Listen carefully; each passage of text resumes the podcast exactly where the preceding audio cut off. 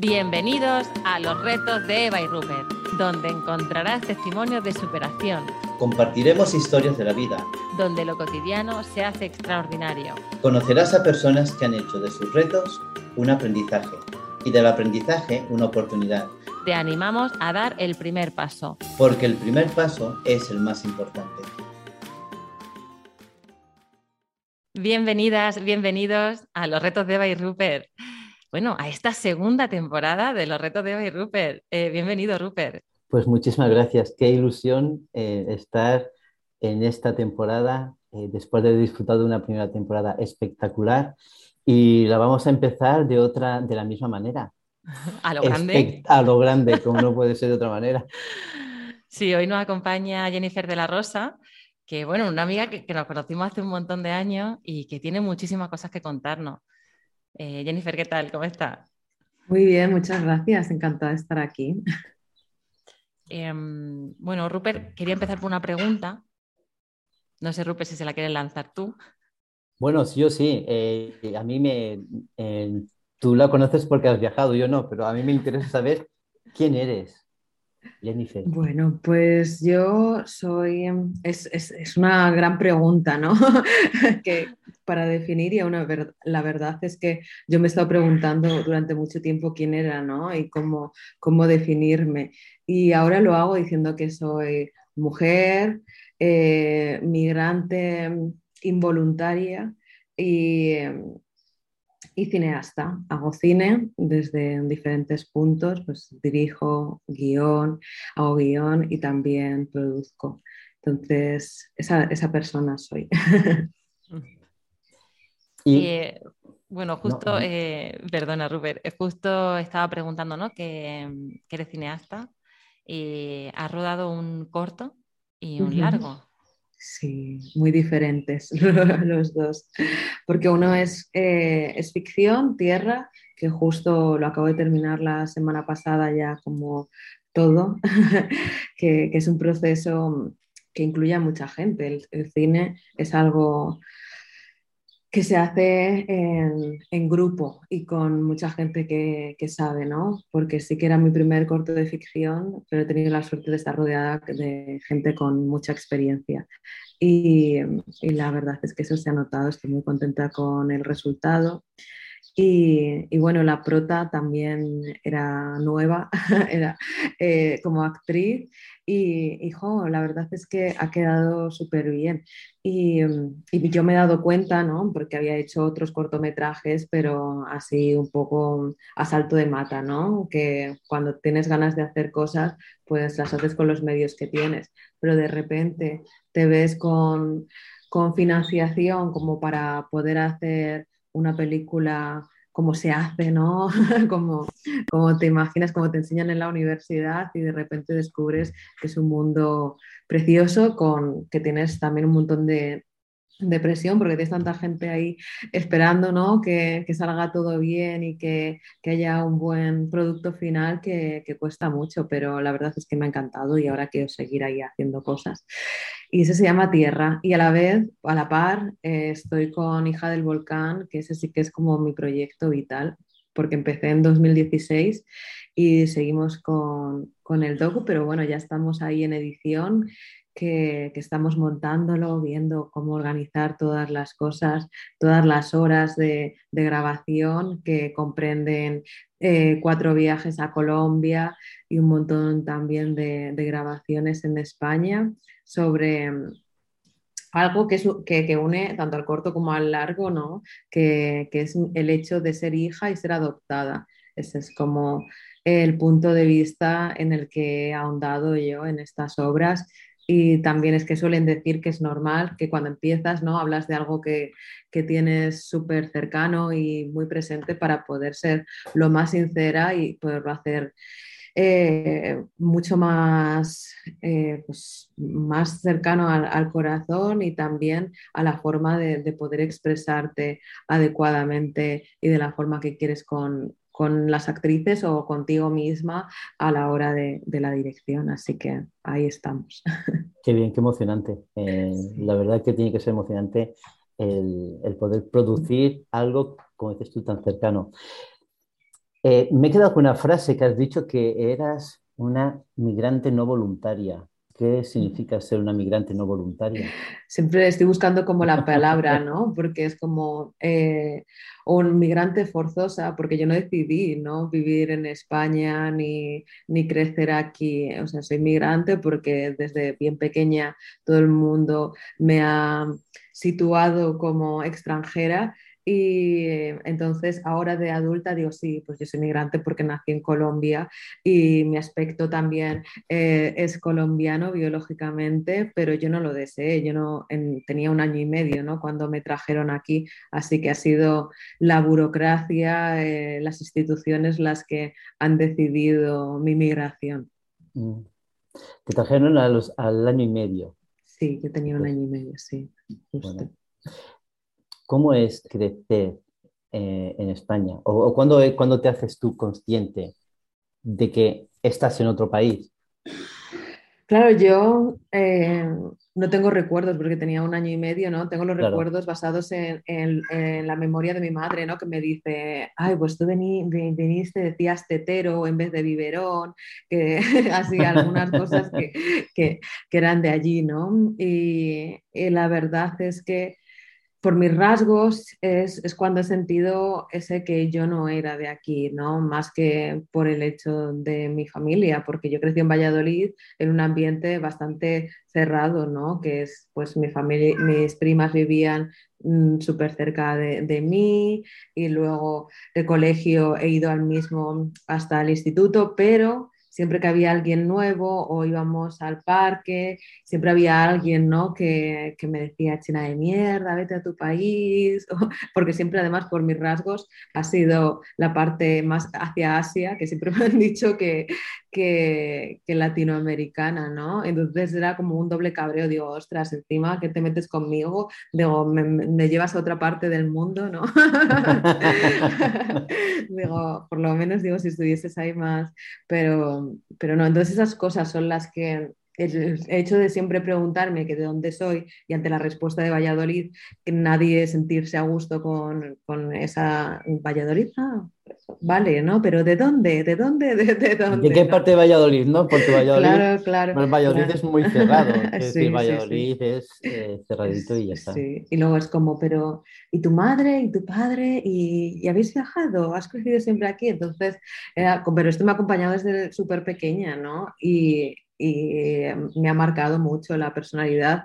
Yo a los 18 años estaba deseando para marcharme al extranjero y, ser extranjera de verdad, ¿no? Entonces me marché a Dublín y allí me sentía súper bien porque era como, vale, tú no eres de aquí, yo sí, de aquí no soy, ¿no? Pero de España yo me considero española, porque culturalmente lo soy y, y es donde he crecido y donde me he formado. Así que ha sido como difícil integrar esa parte pero, pero ya está ahí dentro de mí. Claro, es, es, interesante. Entonces tú haces todo tu, hasta el instituto, estudias en Valladolid y mm. luego comentas ahora que te fuiste a Dublín. Claro, bueno, la universidad también la he hecho aquí, pero ha sido viajes. A partir de ahí empecé a viajar. Eso dije, me voy, eso, lo más sencillo que les vendes a tus padres para marchar del extranjero. Ah, me voy aprender inglés. aprender inglés. Entonces, pues venga, pues te vas con una amiga. La amiga dijo, venga, nos vamos a Dublín. Pues a Dublín nos vamos, ¿no? Y, y después de allí, pues no he parado de viajar y también a través de las becas, pues he podido estudiar en otros países y con gente de, otros países ha sido cuando he ido normalizando también la adopción, ¿no? Es como, bueno, pues sí, eh, soy adoptada y por eso pues mis orígenes son colombianos, pero mm, había más normalización fuera que dentro. Y también he de decir que aquí en España también me he encontrado con gente que lo tiene súper eh, asimilado, pero ha sido menos cantidad que en otros sitios. ¿Qué te llevó mm, a, rodar una peli basada en tu historia? La cercanía, ¿no? La proximidad. A ver, eh, yo soy periodista, lo primero que hice fue periodismo, después dije, uy, no me encuentro yo segura aquí con, con cómo contar las historias, porque al final esta es una redacción, ¿no? Y te mandan contar un tema y lo cuentas pues de la mejor forma que puedes, pero pocas veces te dan la opción de elegir qué temas quieres, ¿no? Y ahí fue cuando dije, venga, pues voy a hacer comunicación audiovisual, todavía no he terminado periodismo, entonces empecé a, a simultanear las dos y dije, bueno, pues comunicación audiovisual me gusta más porque aquí puedo crear mis propias historias. Pero ahí llegó la crisis y de lo único que encontraba trabajo era en redes sociales. Y dije, bueno, pues ya vendrá en el futuro, ¿no? E-, es, lo que quiero dedicarme de, de verdad.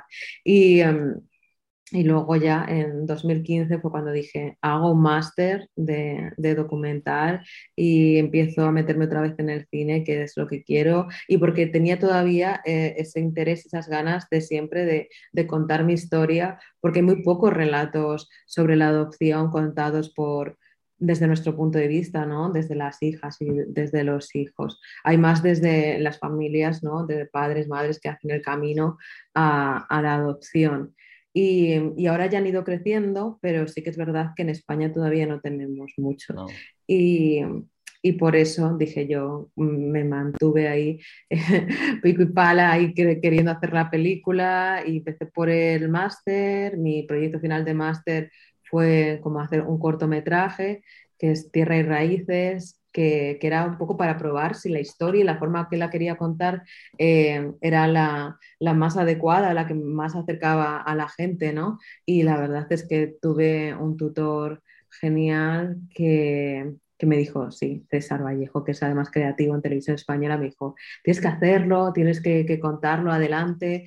Venga, y, dije, bueno, pues cómo se hace una película, que eso, es, eso da para otro programa, ¿no? Y dije, venga, pues creo mi, mi, productora, que para conseguir una subvención o apoyos, pues hago la productora. Entonces, en 2017 creé Mayéutica Producciones y enseguida me di cuenta de que no me servía para mucho, ¿no? Porque tienes que tener experiencia, eso, para conseguir puntos en subvenciones del Estado y y poder así optar a una ayuda o cualquiera de las comunidades también. Así que fue también ese hecho de tener que, buscar eh, partners para poder hacerlo, eh, lo que fue dilatando también el proceso y, así estoy súper contenta por ello porque he aprendido muchísimo. A raíz de eso, pues me empecé a apuntar a, programas que hay de, mentoring y, em, y labs, laboratorios de, cine, y me fueron seleccionando. Entonces, fue, ha sido un proceso muy bonito porque he aprendido mucho de cine. He tenido tutoras de, de guion que, que, me han ido como moviendo todo. Eh, el nombre de la película, que es Hija del Volcán, también surgió a raíz de, de otro taller de documental en Docs Barcelona. O sea que me ha servido profesionalmente para ir creciendo, ir encontrando y ir encontrando a las otras productoras que, gracias a ellas hemos podido hacer esa estructura y ahí ya empezar a, tener subvención pública y privada. Entonces, ahora somos, porque es eso, una película que con apoyos. Eh, que estamos a una producciones, que es de, de mi productora, de Amaya Izquierdo, que llevo con ella casi desde el principio y que la conocí justo a raíz de, un, de un one-to-one que tenía un pitching y, la verdad es que fue súper guay. Conocí al productor con el que trabajaba y después eh, nos quedamos las dos trabajando. Y, después está, está Auna, eh, Solita Films, que tienen una larga experiencia en ficción y también habían trabajado con Amaya y se unieron al proyecto.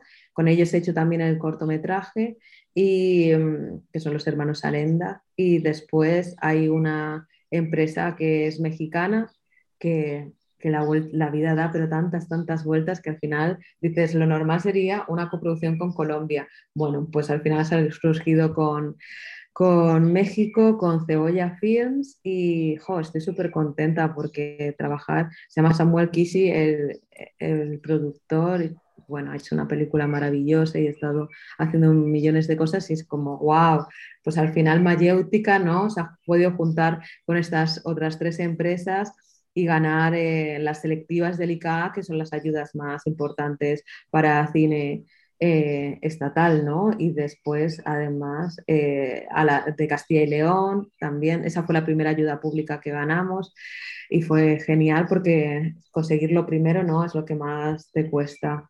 Y em, Junta de Castilla y León, Ayuntamiento de Valladolid, después vino el y lo último que llegó fue Ibermedia, que son ayudas iberoamericanas, ¿no?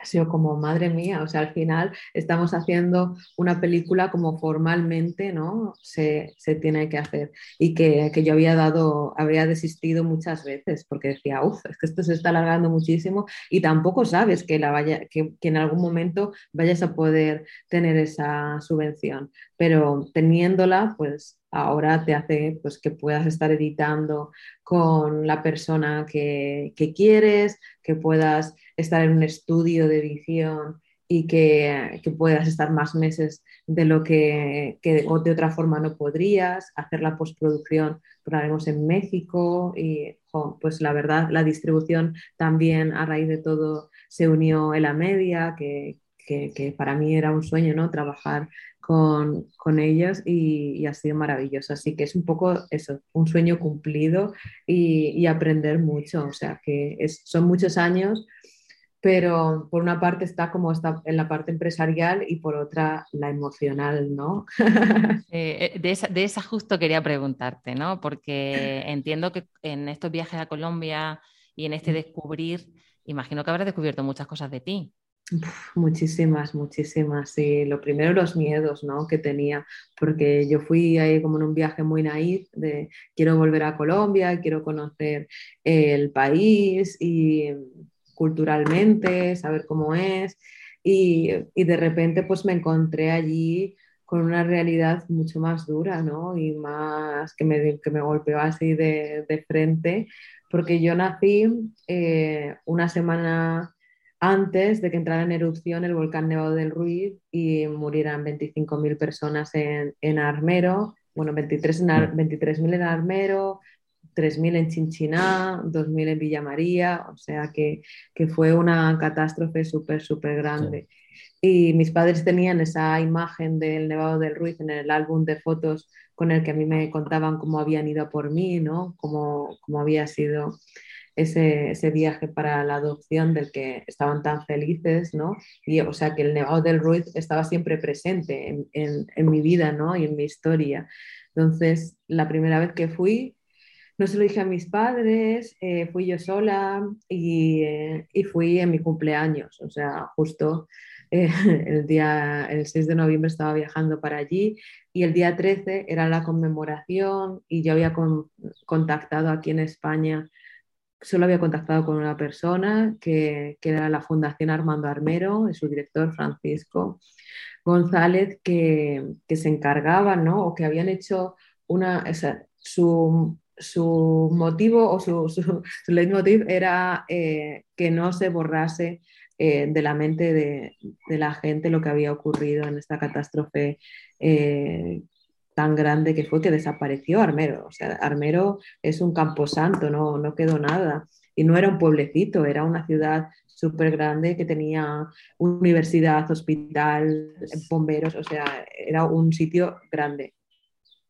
Y, entonces él se había encargado de hacer un trabajo de, memoria histórica y eh, a raíz de eso de la memoria histórica y de las veces que iba a las conmemoraciones de la tragedia, se había acercado gente a él diciendo pues, que, pensaban que, sus hijos o sus hijas podrían estar vivos y que estuvieran en otros países porque lo habían visto en unas noticias, en un periódico, aparecían las vistas de, gente que, había sobrevivido, pero ya no tenían más contacto, no habían tenido la posibilidad de, de, reunirse, pero tenían esa incertidumbre. Y por otra parte, había adoptados y adoptadas de por todo el mundo colombianos que estaban en la web diciendo, yo creo que podría ser de, la tragedia e intentando buscar, ¿no? Y yo, wow, o sea, fue impresionante. Dije, pues quiero ir a Armero, porque en mis papeles pone que había nacido en, en Chinchina, que, bueno, en Manizales, pero que mi familia era de Chinchina y que mi padre había fallecido en la tragedia en Chinchina. Y, em, y claro, dije, bueno, pues voy a Armero, que, que, sabía que había conmemoración, y después ya iré a descubrir Chinchina, ¿no? Que era más pequeñito. Y de repente allí pues me encuentro con un montón de, de señoras y señores, tías, tíos, eso, madres, padres, que venían a decirme, ah, entonces tú eres adoptada, tal, y a preguntarme cosas como intentando ver si yo podía ser su, su hija o su familiar, ¿no? Y, y era súper duro ahí como...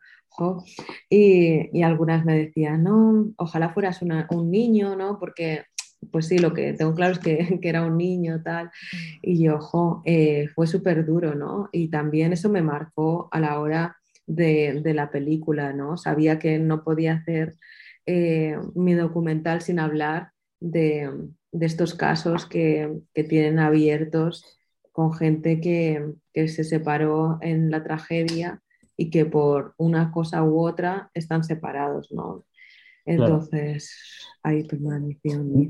Jennifer, eh, me, me, vienen dos, dos, cosas a la cabeza. Una, eh, dices que descubriste tus miedos en este primer viaje. Entonces, mm. la, que me, la que me viene a la cabeza es eh, cuáles fueron esos miedos y cuáles son las que continúan ¿no? de, de, esos miedos. Y la otra cosa que, que me viene a la cabeza es qué has descubierto de ti pues, o sea, mi primer miedo era que yo iba a conectarme con el país, no a meterme en un tema tan profundo y de tanto calado emocional como era una separación forzosa, ¿no?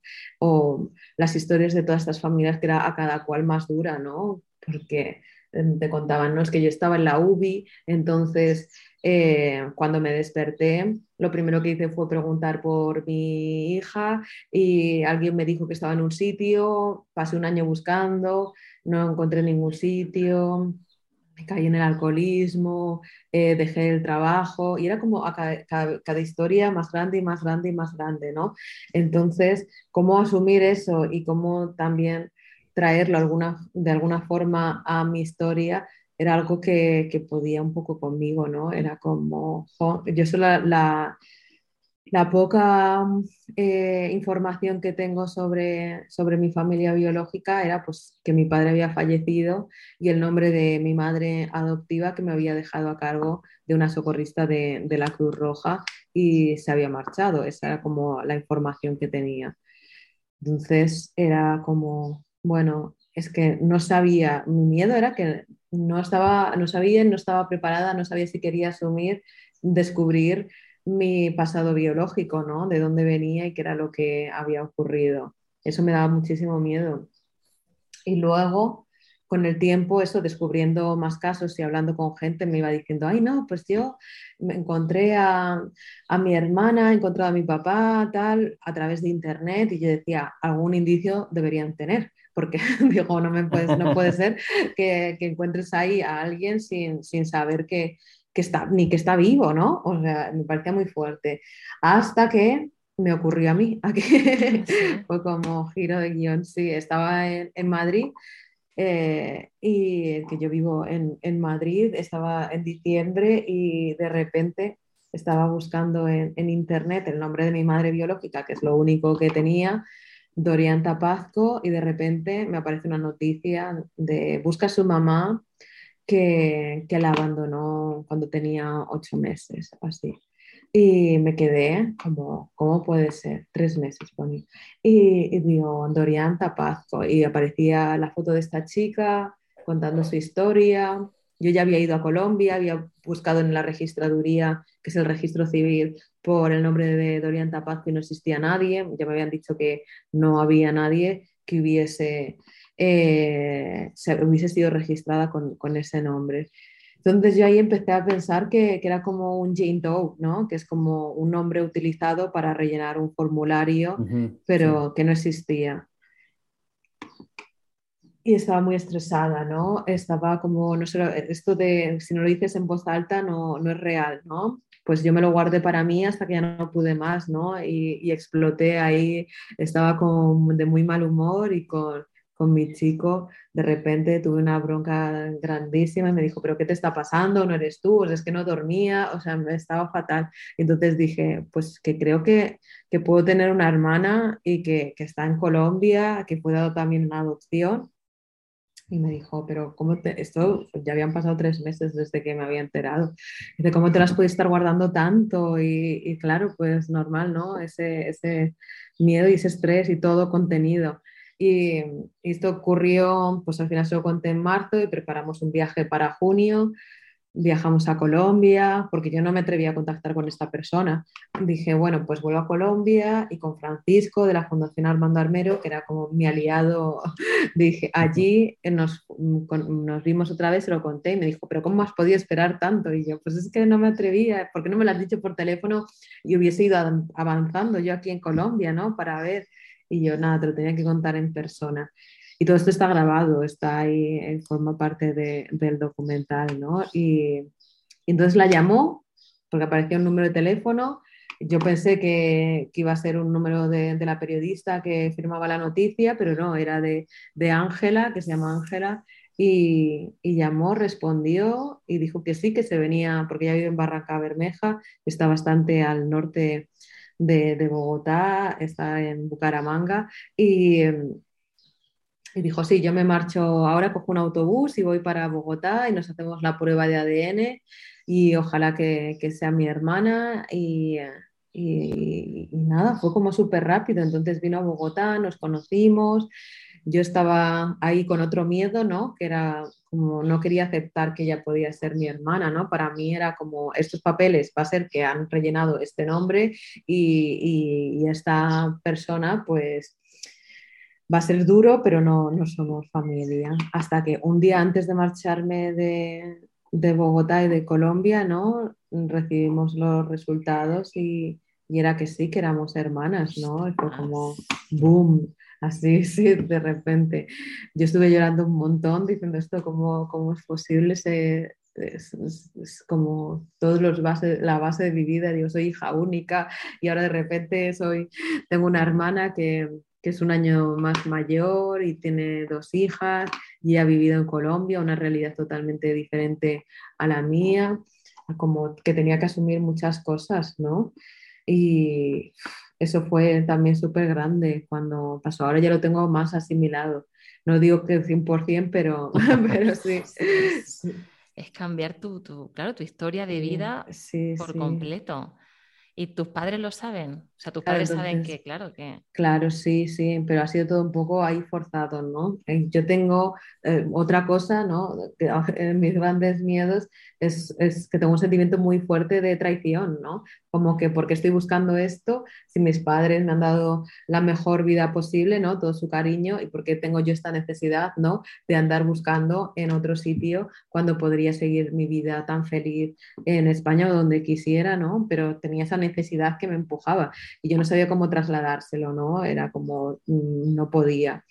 Y, y, ya en el penúltimo viaje, que yo les dije que me iba a Panamá, o sea, es que les he contado de todo. El primer viaje es que me iba a hacer, hacer reportajes por ahí y no iba a tener cobertura y entonces eh, iba a ser imposible que hablasen conmigo. El segundo directamente no ocurrió. Y el tercero les dije que me iba de vacaciones a Panamá y ya a la vuelta compré un regalo para decírselo, ¿no? Digo, vamos, si les compro un regalo, digo que, que ponga Colombia, voy a tener que estar forzada a contarle. Y fue como, si ya lo sabíamos. Y yo, como que ya lo sabíamos, mi madre. Dice, pues claro, o sea, me has dicho que vas a Panamá, Panamá está al lado de Colombia y es normal que quieras buscar tus raíces, conocer tu, tu país de origen. Así, con estas palabras, que nunca se me olvidará, con mi madre súper emocional y de repente esto dijo súper, con, con, un raciocinio y tranquilidad y como aportándome, o sea, esas palabras que necesitaba escuchar, ¿no? Pero pero aún así siempre me ha costado mucho hablar de, este tema, me sigue costando hablar de ello, ¿no? Y cuando encontré a Ángela, claro, esto fue como noticia, ¿no? Entonces era como, ¿no? Se han encontrado, eh, ellas nacieron a raíz de la tragedia, eh, se separaron, era como muy noticiable. Y, salió en televisión española, en el informativo de, las tres, y yo llamé media hora antes a mi madre, que ya conocía que iba a hacer este viaje, ¿no? Porque este dije, ya les dije que quería ir a Colombia bien, que quería descubrir, conocer, saber que, que más sobre, sobre mi historia, me dijeron que, claro, que, me apoyaban em, y, entonces les llamé media hora antes de que empezara el informativo. Sí, sí, yo mamá, bueno, digo, si pones la 1 voy a aparecer ahí en el informativo porque he encontrado una hermana. sí, sí, sí.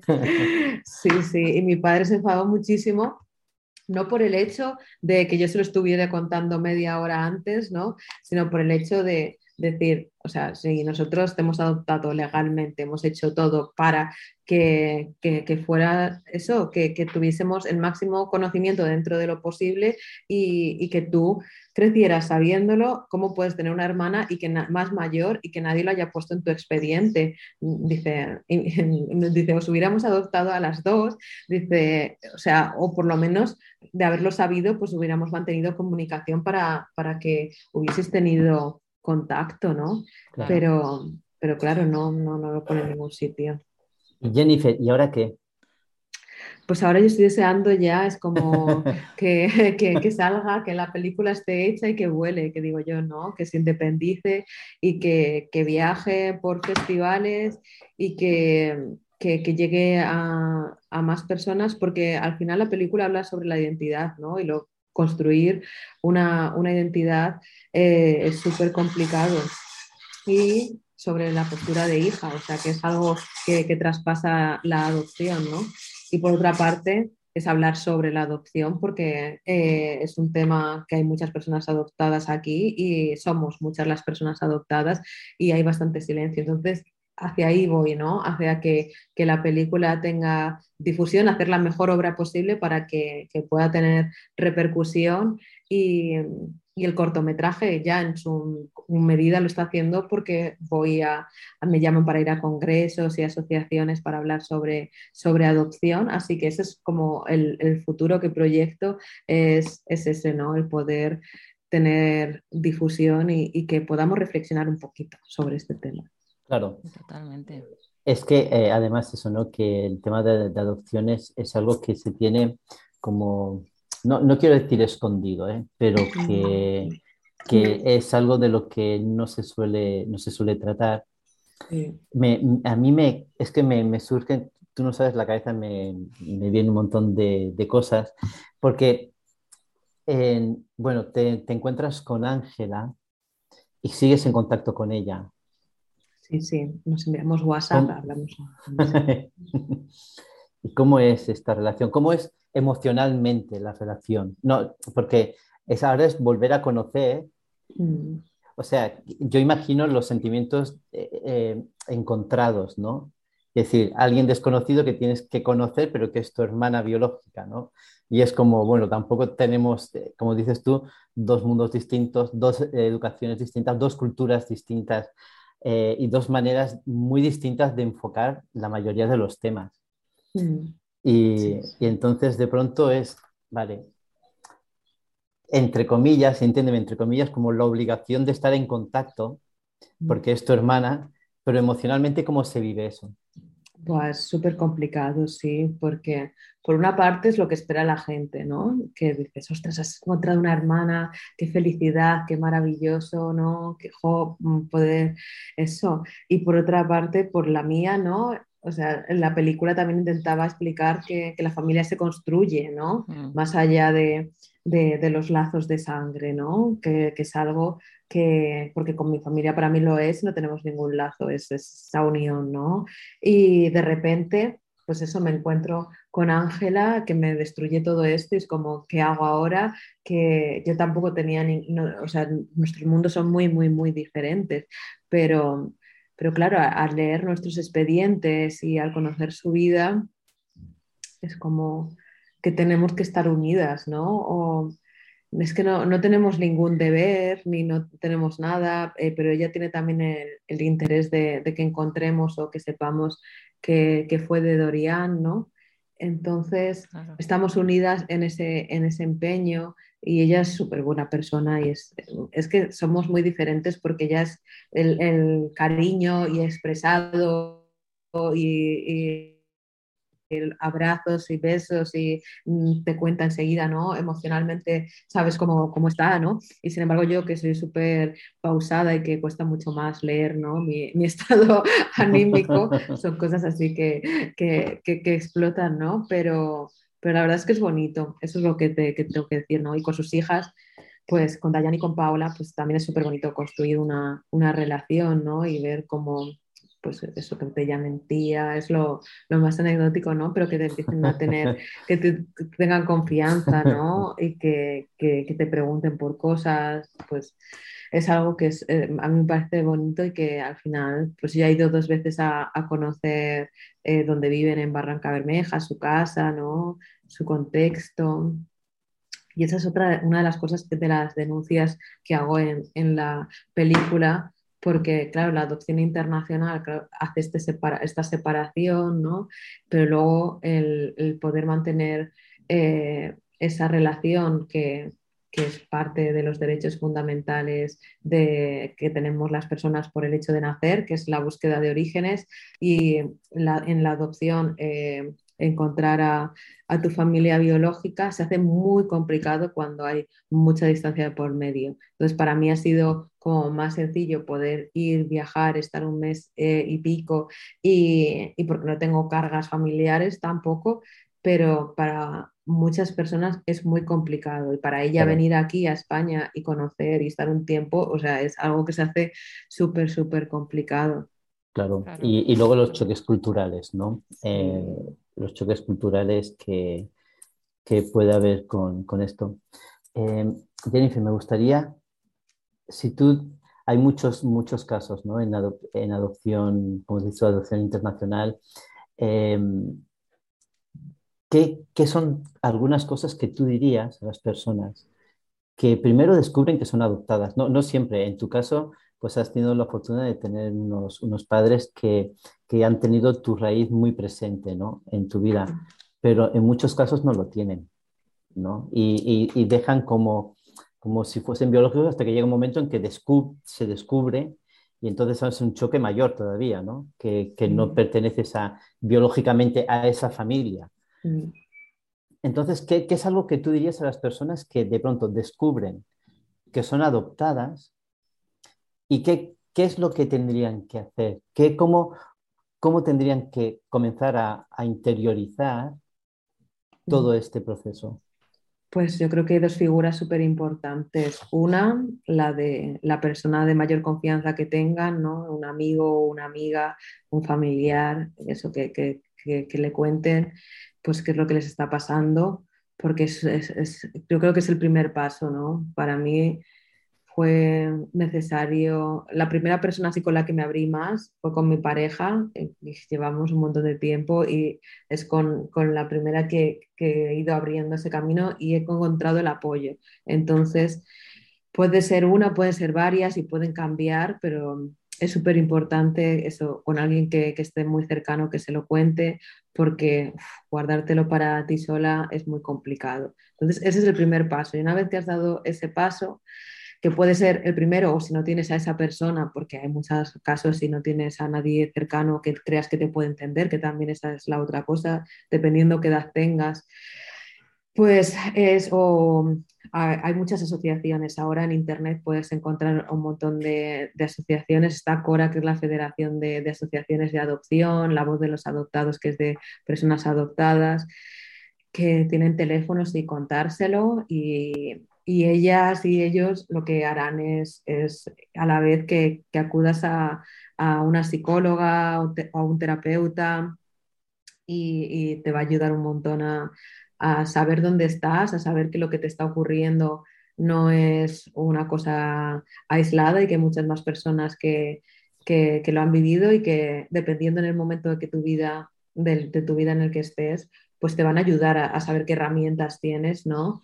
Y, a pensar eh, cómo, cómo, superarlo, ¿no? Porque eh, es, es, muy complicado y yo siempre digo, yo con mi psicóloga, ostras, he tenido dos y, y me han ayudado muchísimo a la hora de exteriorizarlo y de, de, saber qué me estaba ocurriendo, porque tienes tantas cosas que te pasan en, en ese momento que, que estás súper perdida. O sea que, que, el apoyo psicológico creo que es la otra cosa, ¿no? Y puede ir primero o segundo, pero vamos, personas que, que sean de apoyo eh, es súper importante y que tengan herramientas para poder ayudarte. Eso es como lo que, lo que les diría, ¿no? Porque es que, de verdad, por mucho que sepas que, que eres adoptada, pues ir asumiendo cada persona tenemos un proceso y una forma, hay gente que quiere conocer, hay gente que no quiere conocer, que quiere viajar, que, quiere saber, o sea, cada persona está en un proceso y eso ninguno es mejor que otro y lleva los tiempos que llevan. Hay gente que empieza hoy y en dos meses tiene todas las respuestas y ya está eh, como contento y asimilado. Y hay gente que, tiene 60 que, que, es adoptada que todavía sigue asumiendo, ¿no? O sea que también es otra de las cosas que no, que no tiene que, sentirse como que, esto va súper rápido, no. Depende de cómo seas y, cómo vaya, vaya tu proceso. Esas son como las cosas que tienes que tener claras, sí. Claro. Que, una, cosa más que me, lleva, me lleva mucho. Em, ¿Eres feliz? Sí, sí, súper feliz. Estoy un poco estresada y agobiada porque por esto de la película, ¿no? Es como ahora tienes, ya has llegado, ya tienes todo grabado, ya has hecho todos los viajes, tienes todo el material, estás eso, haciéndolo en las mejores formas posibles, ¿no? Y ahora te toca, pues eso, sacar una buena obra. Bueno, la, seguro que va a ser, es magnífico. al, al final todo el tema de trabajo pues eh, se, lleva, ¿no? ¿Sabes cuándo, saldrá a la luz o no lo sabes todavía? Pues esperamos eso.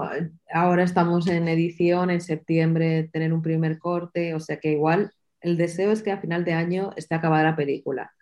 Y luego ya pues depende de festivales, ¿no? Eh, cuando tú ya tienes el, el, DCP, que es como ya el último corte hecho, con eso es cuando empiezas a presentarlo a festivales, igual, pues eso, un festival que a ti te interese, pues te, te falta medio año, dices, bueno, pues nada, o sea que... El de Valladolid. El de la Seminci, la Seminci no está mal, no está mal. Estaría muy bien. Qué bien. Eh, yo, yo cuando te decía si eres feliz, no tanto por el proyecto, porque estoy convencido que, eh, que va a ser un éxito y que, que además va, va, va a gustar mucho, ¿no? Pero tú personalmente, en ti, después de haber hecho toda esta búsqueda, de haber encontrado o estar buscando o creando tu identidad, me gusta mucho cómo, cómo lo defines, ¿no? Creando tu identidad. Sí, sí, sí, sí, soy, soy feliz, soy feliz.